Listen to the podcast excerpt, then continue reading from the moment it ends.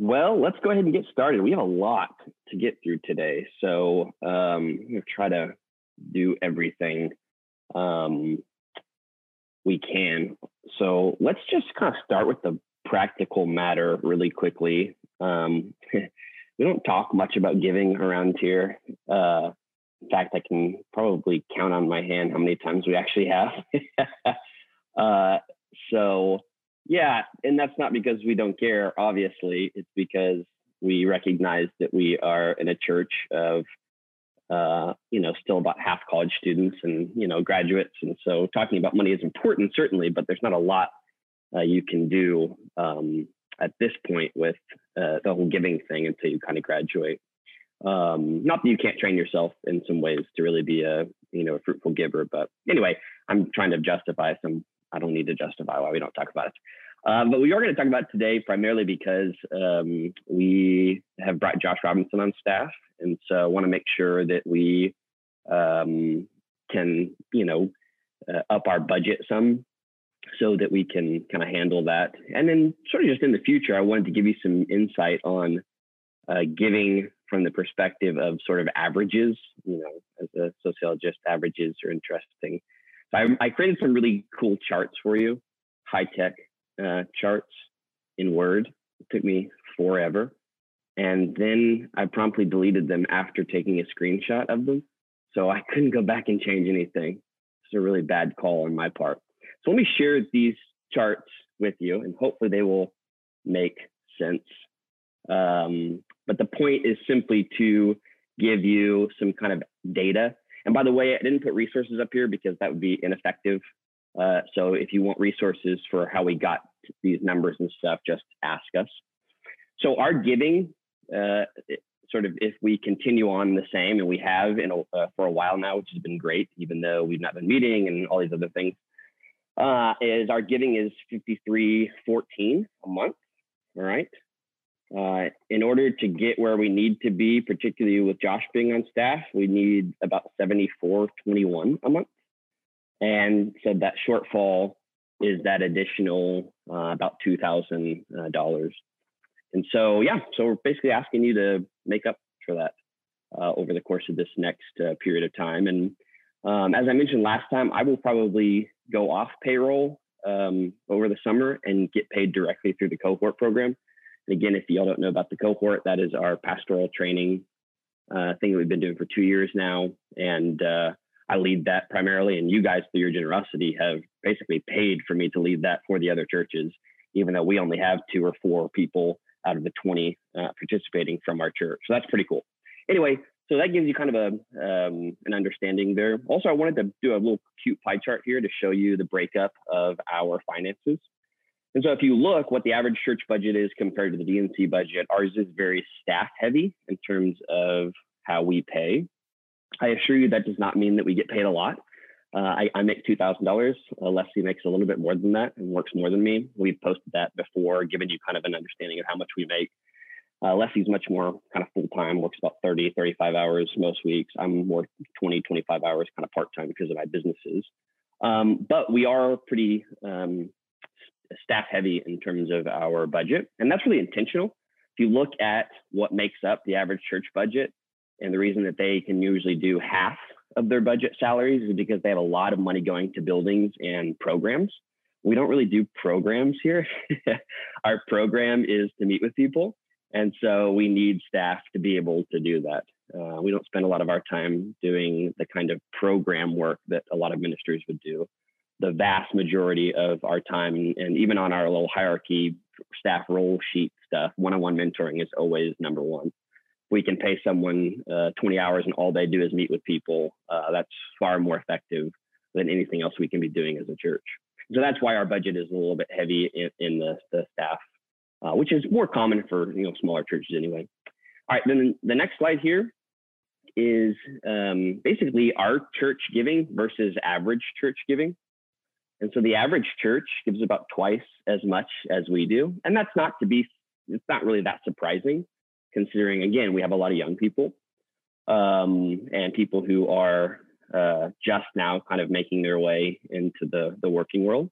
But just to give you a sense, uh, that's another uh, reason why that first chart about our staff budget being heavy would be very different if our church gave twice as much, which is what the average church gives.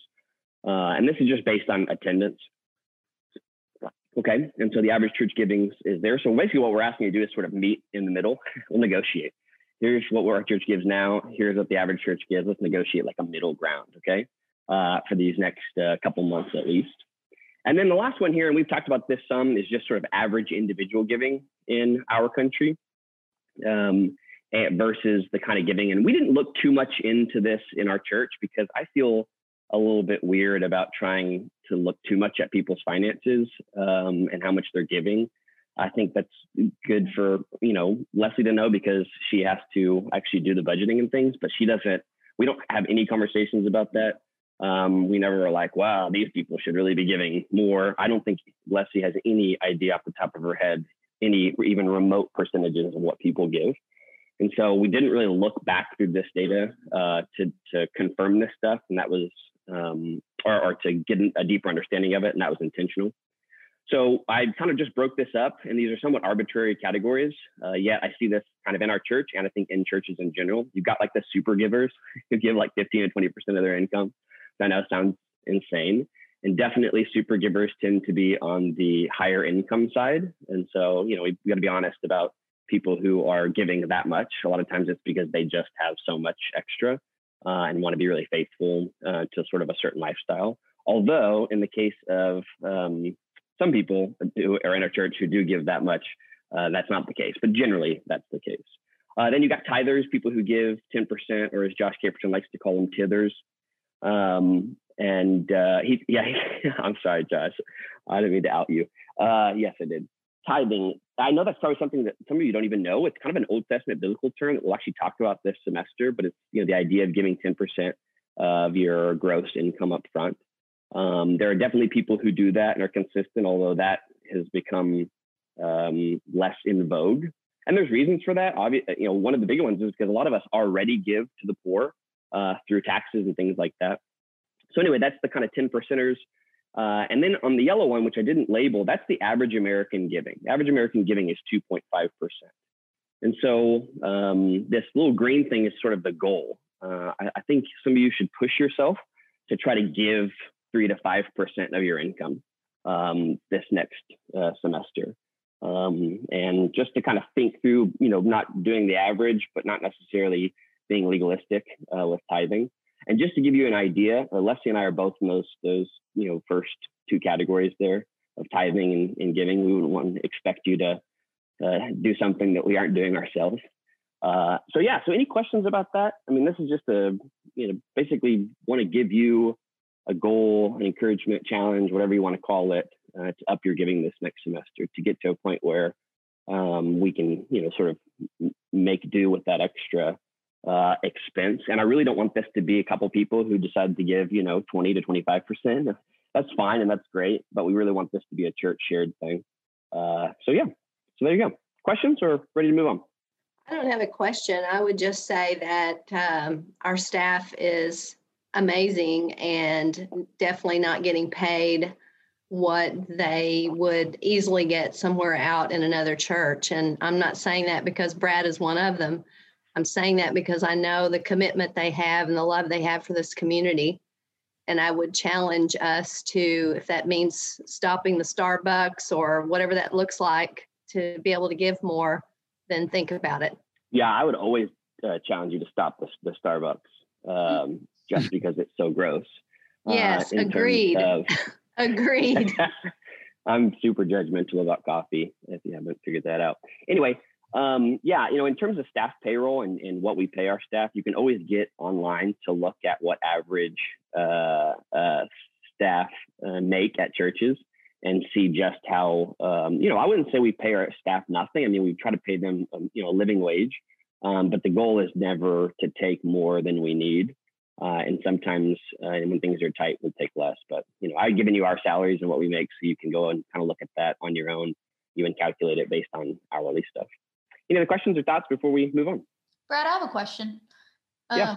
So you said the yellow part is average American giving. Is that average American giving to like in the church or just in like any American regardless? Yeah, it's in general and it's total. Okay. So the average American, and honestly, it's it's it. One of the things that was always so interesting in my sociology classes was talking about the middle class being the stingiest. Mm-hmm. Uh, when you break this up by upper, lower, and middle class, middle class only gives about one point five percent, whereas the lower and upper classes give, you know, closer to three percent. And so pretty, pretty interesting um, that. But yeah, that's so that's an average American giving to all things. And I would say that too, that if, you know, you are, we're in no way saying you need to give that five percent to our church. Uh, I mean, we'd love it. For sure. But if you're, you know, your goal is to get around five percent, I think that should involve all kinds of kind, uh, all kinds of giving opportunities. Our church is just one of many good opportunities to, to do that with. All right. Any others? No? Okay, great. We can take that chart down. Um, so some of you've uh, seen the post this week uh, that Grant put up uh, on the topic and issue of race and um, just sort of how we talk about it in the church. And um, I just want to say first that, uh, you know, Grant is a pillar of our church. Our church wouldn't exist without him. Back when there were none of us, um, I think that, uh, you know, and I've told Grant this before, even though he apparently hasn't taken it uh, to heart still yet, but I think that's probably a good thing, maybe. Um, he very much was my kind of right-hand man and support in really starting what we're doing here. And there are a few people who are as thoughtful Uh, about both spirituality and politics. And so when he um, kind of sent that to Leslie and I, we uh, kind of looked over it quickly. Nope, get out of here. And, uh, and made, uh, you know, said this would be great to post. Um, but in retrospect, I think I apologize because I didn't look through it closely enough. And I think the things that Grant went back and kind of edited and changed um, were awesome and were important. But I think um, probably one of the most important aspects of that post that was overlooked is the fact that really that kind of first point about being fashionable to dog on white people was really aimed at white people uh, and really kind of nobody else. And I think why that's important is because the, the, the oversight of realizing that and clarifying it is itself an image or an example in my mind of my own sort of white privilege, that you can talk to an audience and expect that you don't have to clarify who you're talking to because the vast majority of the audience is going to be white. And so by me not clarifying that and, you know, I think uh, making sense that that first post was really about white people who are talking about white guilt in ways that are really not helpful and are separating other white people, uh, I think was a very important point and a good point. Uh, I just, yeah, I want to apologize that that wasn't really clarified Uh, for the audience, uh, particularly that first point, which I think is what um, you know some people kind of had issue with, and, and rightly so. I appreciated the conversation uh, and very meant or meant what I said about it being a sign of what we're doing, guys. A lot of you don't understand this, or maybe know it but haven't experienced it. Churches don't have these kinds of political conversations, um, not on a Facebook page, not in person. If the church even has varying views on issues of race or, um, uh, and that's a big if, or politics, then they'll just mostly keep quiet and say nothing. And I think we need to just remember that that's a pretty exciting and great thing about what God's doing here. Um, as Grant mentioned in his post, we've got to have grace for people, but we also need to speak up when things need to be said. We just need to speak up with patience and careful instruction um, because that's who we are. We're, we're about discipling people, and talking about race and politics, that's a part of discipleship. Um, we're not going to do the, what Willie says, okey-doking in church, where we just sort of tiptoe around issues and don't get to the, the heart of them. We're going to do that. That's discipleship. It's about truly from the inside out, uh, letting God kind of change us and how we think about the world around us. Um, so, Don't think we need to pretend to agree on anything, uh, but we ought to not seek disagreement out either, and continue to have these conversations and give each other a lot of grace about having them. And we're going to continue doing the things that we did, like the lamenting the uh, political siege, and uh, hopefully there's peace coming our way in the next few months. But if not, we're going to continue advocating uh, for change and, uh, and lamenting uh, our fallen society. So I just say that as just kind of a I don't know, just wanted to make sure that that was out there uh, and that you knew about it. And if you have any questions or comments, you're welcome to throw them our way. Uh, I'm going to move on unless someone just really has something they feel like they need to to say or or whatever else. The goal is not to have an entire conversation about this. We did that last week. Um, but unless someone just feels like the church really needs to hear something or uh, whatever, I'm going to go ahead and, and move on. All right, well, if you come up with something or think through something, we can always circle back. All right, so uh, long-awaited sermon series. Here we go. We're going to begin it. If you aren't uh, up to date with what we're talking about, we are talking about the Old Testament and the New Testament and the continuity or um, the the lack of, of um, uh, contradictions between the two. However you want to think about it, we're trying to talk about the Old Testament as just as important as the New Testament, and helping us understand the story of who God is, who we are, uh, and kind of our purpose and our meaning in this world, okay? And so there's a lot of other resources out there that will treat this topic more academically. Probably the most obvious one is Ian Proven's class on Old Testament. Some of you have access to it. Some of you have taken it, whether through the apprenticeship, whether through um, different classes or schools of ministry that we've done. Um, but we're really wanting to talk about it more in a narrative sense and a story sense, to go back and sort of show just how um, consistent the scripture is from old to new. Now, with that said, you guys have planned the topics each week. So all the topics are laid out and they're um, based on those things that we kind of um, talked about, Old Testament ethics, the spirit, those kinds of things. And so we'll, we'll put that out. I think we haven't already, so we'll put it out this week um, so that you can kind of look through and prepare. And we'll have a lot of different people talking in this sermon series. I think it'll be really refreshing. Um, but as is our tradition, every um, semester at the very beginning, we spend two weeks just talking about our mission and vision as a church. And I'm excited today that the cohorts are going to talk about that, and also next week. And so they're going to, to take on um, you know, more of the responsibility to kind of explain who we are as a church, mission, vision, all that good stuff. But why do we do this? We do this because it's really important Um, for us to know our story, okay?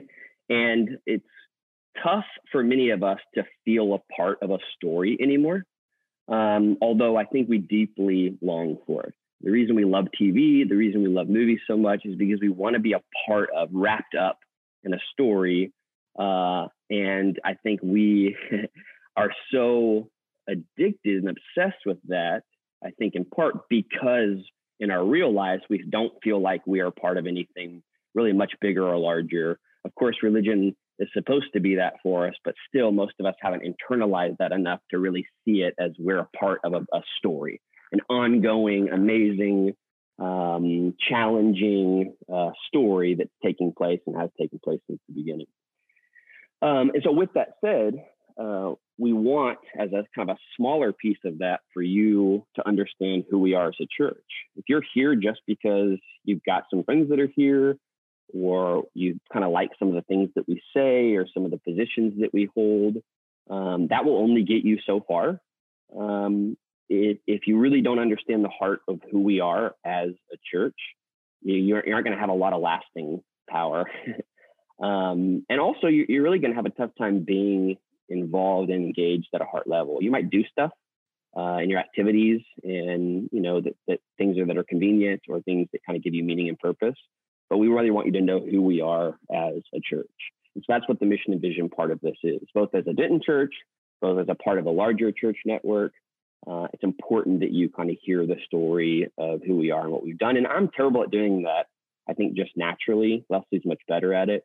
Um, and so that's why we we take these two weeks to um, to do that. All right. So uh, what does it look like to reflect on the story of who we are versus just um, sort of some attributes that you know, fall in line with what we want? You know, Dietrich Bonhoeffer, um, in his book Life Together, which the cohorts read last week, says this, this very extreme statement. It basically just says, God hates visionary dreaming about the church. And um, that's so interesting to use that as a quote for our talks on the vision. But there's a nuance here. There's a, a, a subtle difference uh, from having a vision for your church and being a visionary dreamer. And Bonhoeffer goes on to say most of us live out our, our participation in the church, constantly trying to make the church in our own image. All right. Same thing we do in relationships, honestly. Uh, try to make the other person in our own image, rather than accepting the church for what it is and, and, and who uh, the church is, and letting that really shape and form us. We try to make it in our own image. And now Bonhoeffer is writing this book in jail a couple years before he's executed um, uh, by the Nazi regime. And he's writing about this experience of training pastors in this underground church. And so he's just immersed in a sense of pastoral responsibility, and then also just them being a little church, you know, in and of itself. And um, so he's just kind of thinking through this. What does it look like for me to accept the church um, and the story of God uh, and not try to make it in my own image? Now, I want to be really careful here. When we talk about the church, and particularly Big C Church, we are not in any way talking about the American church. The American church has its own story, and at times has been very ugly and at times has been good, but it is not the church. It is the American church. Even understanding the story of the American church and its roots and its its failings is incredibly important for us to be located in a larger story about God and about the church that he created as Jesus being, you know, sort of the head of that church. Um, And so, yeah, so it's just kind of important to know the stories. And same thing when we go back to the Old Testament. I think so much of why we like the New Testament is because there's words and there's theories and there's ideas, but it's not really near as relational as the Old Testament is. It's not dealing with a timeline of stories and of, of you know, uh, successive generations. And sometimes because that culture is so different, we have a tough time realizing or uh, attaching or associating ourselves with it. And yet it still is very much our story um, as people. And so, yeah, I think that's, uh, um, just want to encourage you as we're talking through vision and mission, and as we're doing this Old Testament deal, is this your story? Are you a part of this story? Or are you just sort of like an onlooker, uh, like you're watching a T V show and, you know, you're obsessed with it now, and then in three weeks when someone dies, I had a show that someone died and I just couldn't, couldn't keep watching it. And then finally I went back to it after like two weeks because I was so obsessed with needing to know the details of it. Um, but are you there for the, you know, time being, or are you really part of the larger story? And so you hear these things that we'll talk about with mission and vision. And hey, do these things reflect who you are, reflect, um, you know, what you want? And I, I should say what, what you want in a church, or do they, are they reflect what you think the church ought to be like um, according to Christ? Because if you're here because the church, even in good things, or what you want, you're not here for the right reasons, right? And not to say that there's nothing that goes into choosing churches that's about, you know, sort of my interests, my preferences. That's fine sometimes, but if that's the the main reason why you're here, uh, you've you've lost a sense of of the larger story of what God is doing. And so hopefully that'll make sense to you as we talk through uh, some of these things today with mission and, and vision. So with that said, I'm going to pass it on to the cohort. And if we have time at the end, Grant and uh, Aaron are going to lead us in um, in the worship for the week. We might have to bump it this week, but hopefully not. So take it away, cohorts. All right. Hey, y'all. My name is Ryan, and I'm going to um, kick off the cohort segment of our Mission and Vision Talks. So I'm going to begin with a prayer. Lord, as we discuss our church's mission and vision this morning, humble us and fill us with your Spirit. Lead us in faithfully following you and in serving our community well. We thank you that your work started long before we got involved, and that you will faithfully be the one to finish it. We ask for the power of your Spirit to move us forward as we remember the ways that you have called us to this work. Amen. So, a lot of what we'll be talking about in the cohort segment is actually feedback from the survey that we put out in December. So um, whenever we put out these things, um, it's important that we get your feedback. That way we can reflect on that and we can bring it back to you and talk about it. So that's what we'll be doing this week and next week. So just to give you a brief overview, today I'll be talking just a little bit about our mission and vision, and then some about what it means to be connected and to serve other members of our church, and then Mia will be talking about engagement in our community and engagement with college students. And then next Sunday, Manny will be talking about personal faith. And uh, Hannah will be talking about discipleship and mentorship. So a few words about our mission and vision. Mission. What, what mission are we on today? What is the work that we're doing? So like Brad said, our church is a part of a, a bigger church network, and that church network and a lot of the ministries in it have adopted this really broad mission of making and maturing disciples to the glory of God. And that's pulled directly from the Great Commission. Well, as we were talking about this in the cohort, we wanted to take that mission and like narrow it down. Like, what is the mission of D N C as a subsection of this, this bigger network-wide mission? And the mission that we came up with was to disciple and mature people as they transition into the post-college world. And that should be very obvious and evident as you look at our church and the type of people that we work with and just the things that we do, that we are, we are about the business of discipling folks and maturing them as they're transitioning into the post-college world. I'm not going to spend too much time talking about these, but I want you to have them like in your head, framing the other things that we talk about, because they are like the, the structure or frame that everything else fits into. So vision, what is our vision set on in the future? What are we looking forward to? Like, what is the goal that we are striving towards? In our, our greater network, the greater vision is to be a place where lives are changed and hearts are turned to God. And then looking at D N C and trying to figure out like, what is the subsection of that vision that we fall under here in Denton with the people that we work with? Um, we came up with to be a place which ministers to people where they are at in life and equips them for ministry. So that obviously encompasses the work that we do now, and I think will continue to encompass our church as the generations of people grow, and that's something that we will always be reaching for as long as we're a church. So I have a few general encouragements and challenges just around our mission and vision and us as a church as we approach uh, twenty twenty-one, which we are now in. So the way that we do church obviously has changed, but the why and what we're doing has not changed. In spite of doing church virtually, the Spirit of the Lord is still at work in us. We are still called to make disciples.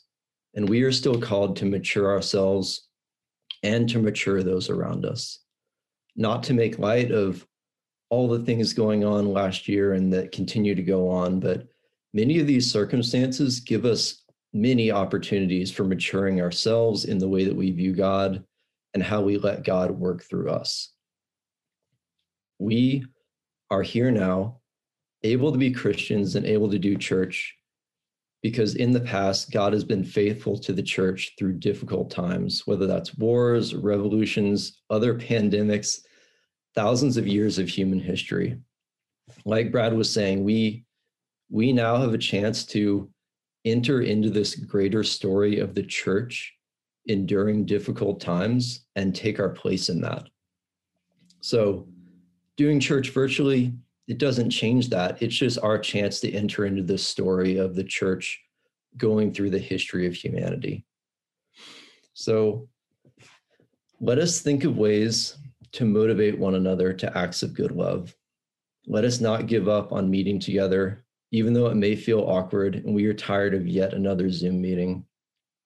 But let us encourage one another through our participation in times of worship, through our engagement and maturing in small groups, and through cherishing the friendships that we have in this community. And now I have a few encouragements and challenges that are drawn more directly from the survey data. So thinking about how we as a church are already doing well, staying connected with each other. One of the questions that we asked was, how often are people spending time with other members of D N C outside of organized events?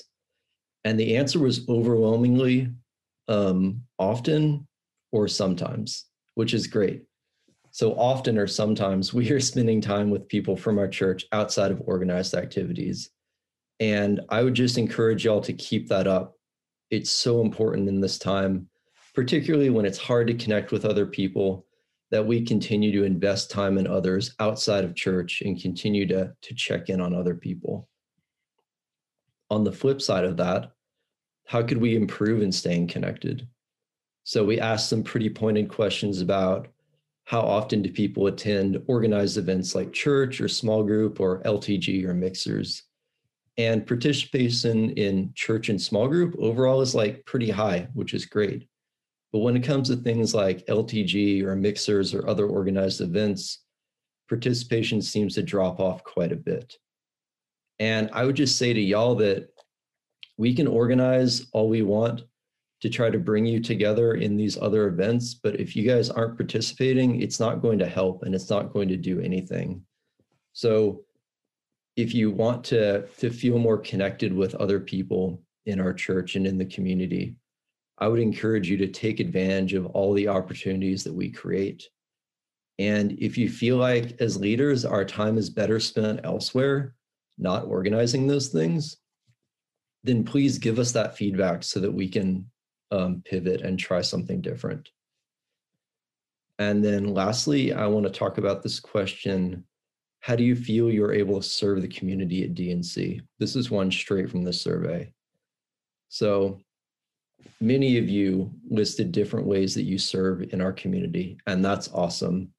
Um, it's great that you see that, that you understand that, and that you engage in that service. We would ask that you continue to do that. It's so crucial that individuals are owning the mission and vision and are owning the idea of serving our community. But some people said they just weren't really sure how to serve, or they just didn't know. So I wanted to give a reminder of what it looks like in our church to perform service to the community.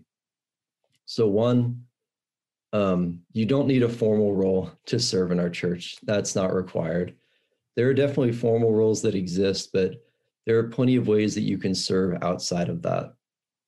Things like engaging and participating on Sunday mornings, engaging and participating in your small group, and probably most importantly, like Brad said, reaching out one-on-one and spending one-on-one time with people in our church. These are the most valuable ways by far that anyone can serve in our church. And if you're the kind of person who feels like, all right, I hear that, but like, I need someone to tell me to do that. I need someone to ask me to do that. Then hear me representing the leadership of our church, asking you and telling you, hey, engage in these things if you're not engaging in them already. It's super important that we are all engaged in that. And if you are already doing those things, then I would encourage you to continue to do that, continue to endure in that, because our church needs people that are engaged in these uh, very basic ways of serving and maintaining community life. All right, I'm going to turn it over to Mia now, and she's going to talk about um, some engage other engagement stuff. All right. Hi, everyone. Um, so I'm going to be talking more about engagement in community, especially with college students. So a major theme in our mission and vision, like Ryan said, is our focus on community.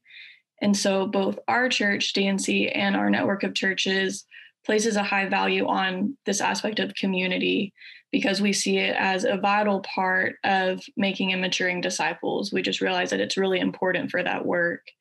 And so we're going to take a look at where our church is with community and how we're doing at accomplishing the goal of having strong community based on the survey results. And we're going to talk about some questions um, that the results kind of lead to, questions about what we're doing and what we could be doing better. So talking about the survey responses, around a rough estimate would be about a fourth to a third of the church responded to the survey. And so that's fairly low. And so that, that's not necessarily representative of our church if it's such a small amount. So whenever you see us post survey links or questions or whatever it might be, it may not seem necessary to you to respond, but I just wanted to take this moment to say that whenever we put those things together, they're very intentional, and we we are thinking of purposes, of ways that we can use that to help the church and to um, just provide challenges and encouragements like we're doing right now. And so those things are important. And even at looking, even in looking at who responded to the survey, there weren't that many college students that responded, especially not younger college students. So that's like maybe under twenty or so. And so that kind of led us to the question, what are the implications of that? Um, does that mean that maybe they don't consider themselves a part of the community?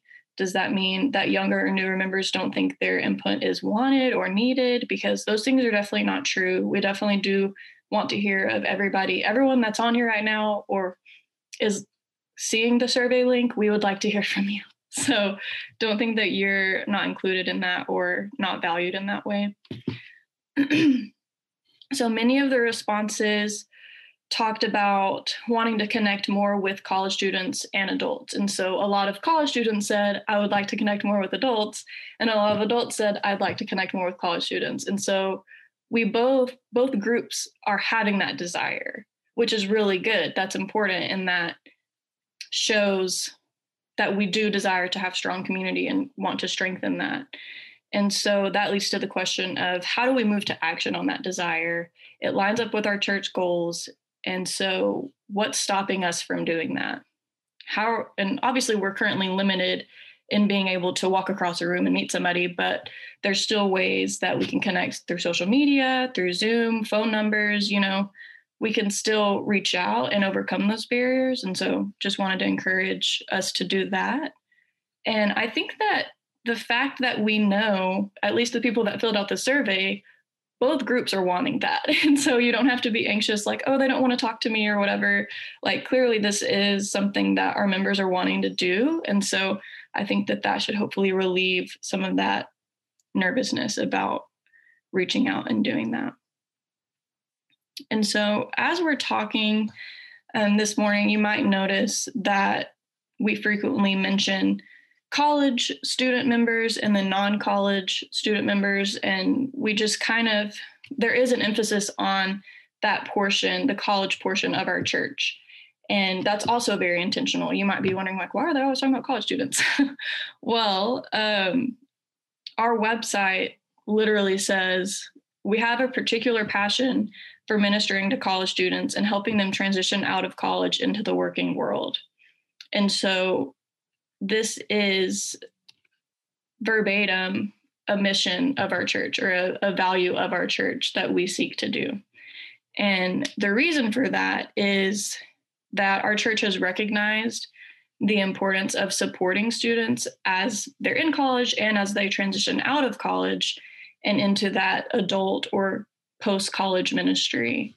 Um, because once you are in college ministry and you get used to how that works and what that looks like, graduating and trying to do the same thing after college does not work. It just is just very different after college. And so many of our older church members have experienced that transition and have gained wisdom in what it looks like to do that well. And so we want to utilize that wisdom that these post-college or non-college student members of our church have in what it looks like to do workplace ministry, um, what it looks like to still be reaching out to people and discipling people and growing in your faith.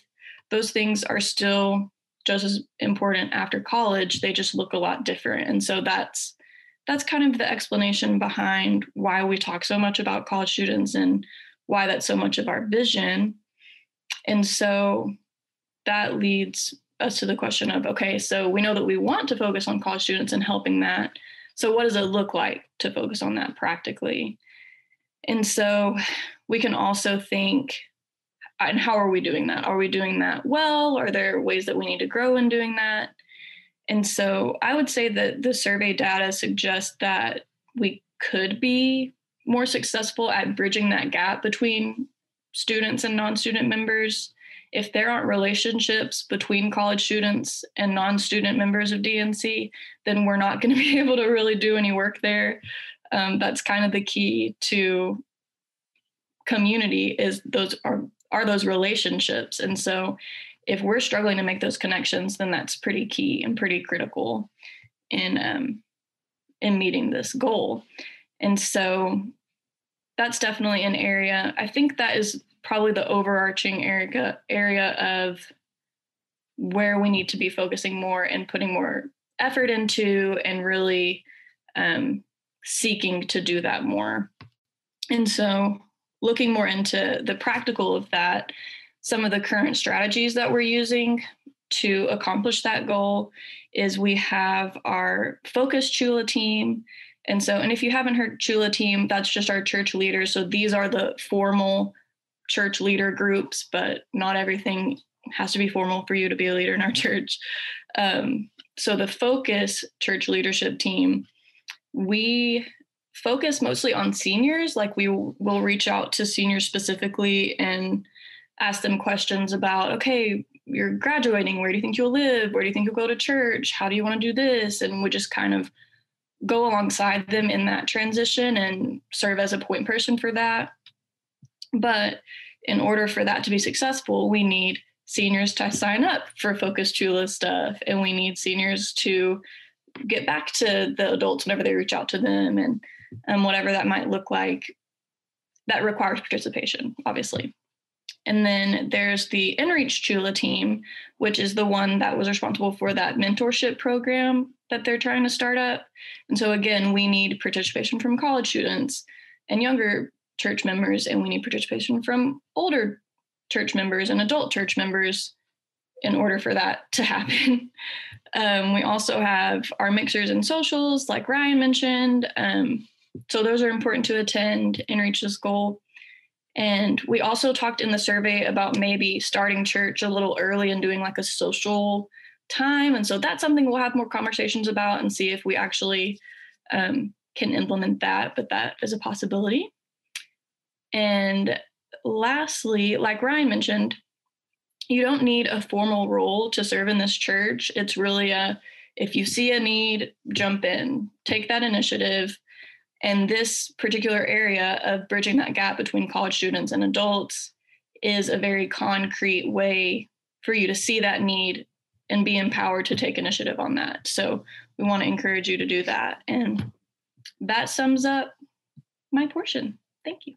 Now, let me just say one thing before uh, Grant and uh, and Aaron lead us in our worship thought. Um, and that's just that, you know, this this college separation thing really is by design in some ways.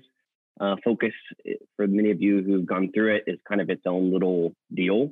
And it's important that you maximize um, your time there, and that the church doesn't try to pull you away into various other activities uh, so that you uh, are t- kind of torn between um, two groups.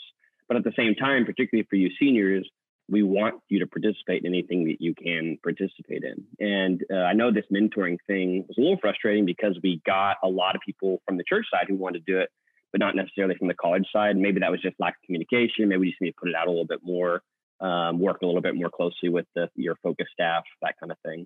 Um, but there, there's always a desire there, and, and will be. And this is one of those issues that we're just going to have to kind of constantly work through. It's not going to get any easier. It's actually going to get more difficult.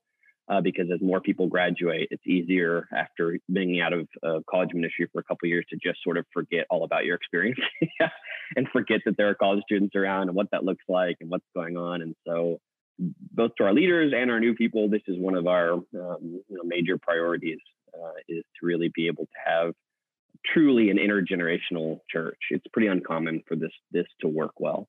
Um, and so we're, you know, going to be fine going up against those barriers that we have in order to to sort of follow what, what God's kind of placed before us. So um, yeah, thank you guys so much, Ryan and Mia, for uh, doing that and kind of laying that out. It was really clear and well articulated, and I think helpful for us to just consider.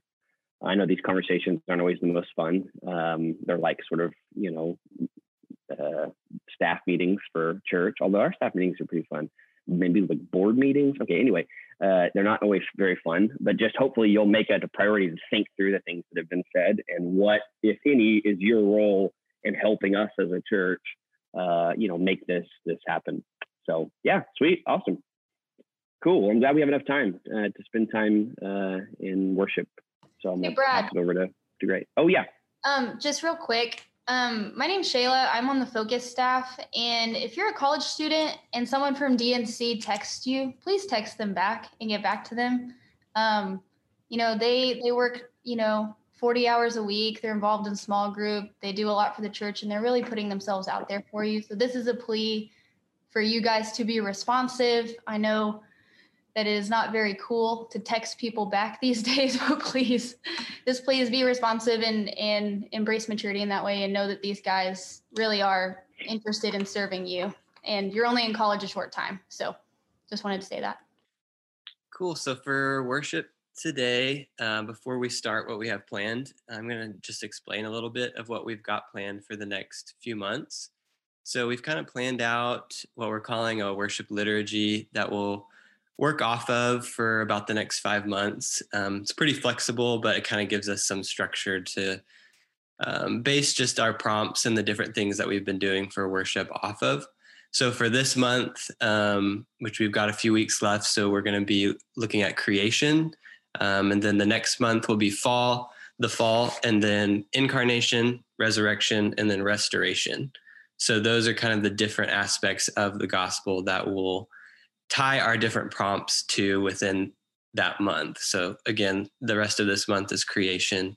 Um, and so that's kind of what we've got planned. And we're going to try and incorporate more of you guys into some of those um, and having you guys share and lead some of these worship times. Um, and we did today have some worship songs that we were going to do, um, but we had to push those to a couple more weeks. So today we're just going to do a psalm that we really feel it's like feel like connects to um, kind of starting us off with this creation um, aspect of the gospel. And so what we'll do each week, there'll kind of be a different theme underneath that characteristic of the gospel or aspect of the gospel. So creation, and then today we're looking at um, how God has set humanity um, within creation, like so humanity's placement within creation. Um, so that's kind of what we're looking at today. And we're just going to read a psalm and then we'll break up into our groups like we've been doing. Um, and that's kind of the structure we'll keep following, but you know, it may change or might we just, we might do something different a little bit each week, but um, we'll keep following that structure for now and utilize those same questions that we've been doing. Um, so first you'll just want to start with prayer. Um, and I encourage you to spend time, a couple people praying.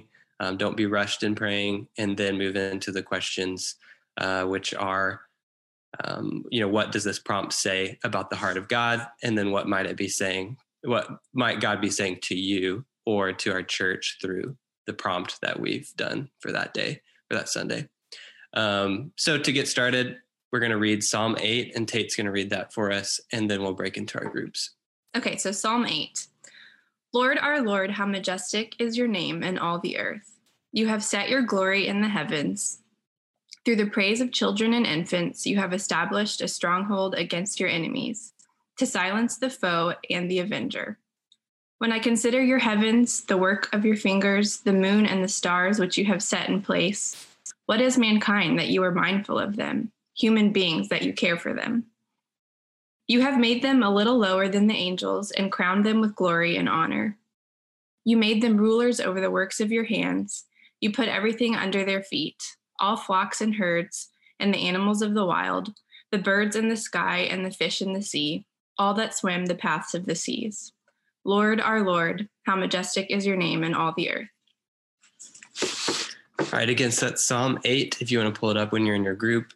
Um, and then the questions or what to do in your group is to start with prayer and then answer uh, what might that verse say or that passage of scripture say about the heart of God, and then what might he be communicating to you uh, through that passage, and what he might he be communicating to our church as well. So I think Josh is going to break us up into groups now. All right, guys, just to be clear, we're, that's uh, that's a wrap for church today. If you want to hang around and large group conversation, great.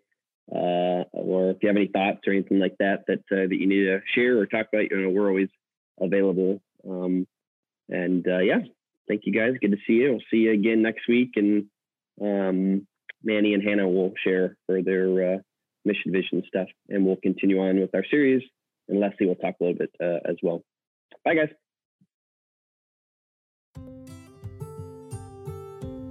Thanks for joining us for our sermon podcast. We would love for you to join us on Sunday morning or in one of our small groups during the week. And you can get more information about that at denton north church dot com.